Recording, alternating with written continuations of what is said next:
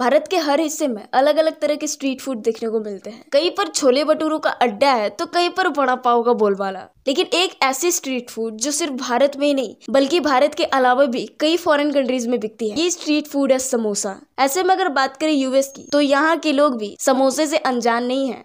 जैसा कि हम सबको पता है कि यूएस भारत से काफी ज्यादा विकसित देश है, यहाँ पर पॉपुलेशन भी काफी ज्यादा है और यहाँ पर बिकने वाले जितने भी सामान हैं वो सारे भारत के मुकाबले काफी महंगे होते हैं, यहाँ तक कि समोसे भी।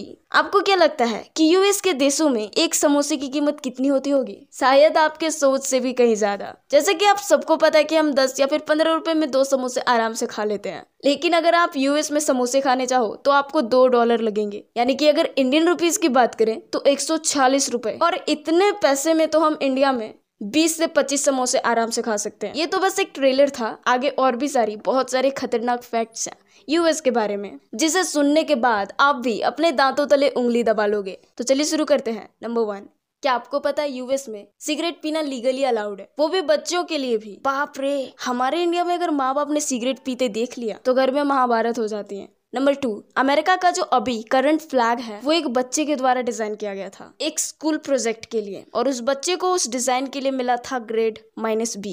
नंबर 3, अमेरिका में कई सारे लैंग्वेजेस बोले जाते हैं। लोगों का एक बहुत बड़ा हिस्सा अमेरिका में इंग्लिश बोलते हैं, जबकि कुछ इधर उधर लोग स्पेनिश बोलते हैं, लेकिन अभी तक यूएस में कोई भी ऑफिशियल लैंग्वेज नहीं है। नंबर 4, ऐसा कहा जाता है कि अगर आपके पास $10 रुपीज हैं, यानी कि इंडियन करेंसी में 730 रुपए के लगभग, और आपके सिर कोई डेब्ट नहीं है, यानी कोई कर्जा नहीं है, तो आप अमेरिका के पूरे पॉपुलेशन में 15% ज्यादा वेल्दियर हो। कहने का मतलब ये है कि ज्यादातर अमेरिकन कार, बाइक या फिर घर खरीदने के लिए कर्ज लेते हैं, और ज्यादातर अमेरिकन कर्ज में ही फंसे रहते हैं, तो ज्यादातर अमेरिकन्स के पास नेगेटिव नेट वैल्यू होती है। वैसे तो कुछ लोग इतने दुष्ट होते हैं कि अगर उनको ड्राइविंग के टाइम कहीं पर साइन बोर्ड मिल जाए कि आगे ना जाए, आगे खतरा है, तो वो लोग आगे ना जाए वाला चीज देखते ही आगे धमक के बढ़ते हैं। लेकिन एक जगह ऐसी है जहाँ पर आपको लिखी हुई नहीं दिखेगी कि आगे ना जाए, लेकिन फिर भी वहाँ पर लोग नहीं जाते हैं। पता है क्यों? क्योंकि वो एक खतरनाक स्नेक आइलैंड है, और इस स्नेक आइलैंड पर इतने सारे सांप रहते हैं कि यहाँ पर कोई ना ही जाता है, और अगर गलती से चला भी गया खतरों का खिलाड़ी बनकर तो बचकर वापस नहीं आता। जाना भी मत। अगर इस आइलैंड को आप दूर से देखो तो आप कहोगे भैया क्या जगह है। दोस्तों, ब्राजील का ये आइलैंड बेहद ही ज्यादा खतरनाक है, और दुनिया के सबसे खतरनाक सांप इसी आइलैंड में पाए जाते हैं। तो इससे आपका जनरल नॉलेज का भी क्वेश्चन बन गया कि दुनिया के सबसे खतरनाक सांप कहाँ पाए जाते हैं,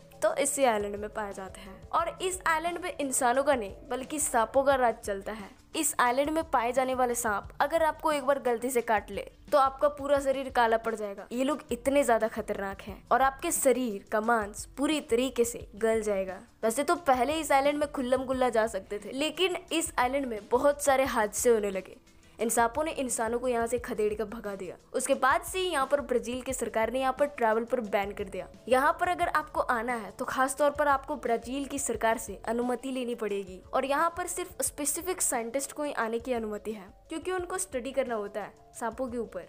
लेकिन ट्रैवलर्स यहाँ पर अलाउड नहीं है। वेले क्या घूमते फिरना स्नेक आइलैंड में। अभी मौजूदा हालात ये है कि इस आइलैंड में 4000 से ज्यादा सांप हैं, लेकिन हाल ही के कुछ रिसर्चेस में पता चलता है कि इस आइलैंड से बीते 15 सालों में यहाँ पर सांपों की संख्या बहुत ही ज्यादा कम होती जा रही है। क्या हो रहा है इनका? कहीं चीन तो उठा के नहीं ले जा रहा खाने के लिए।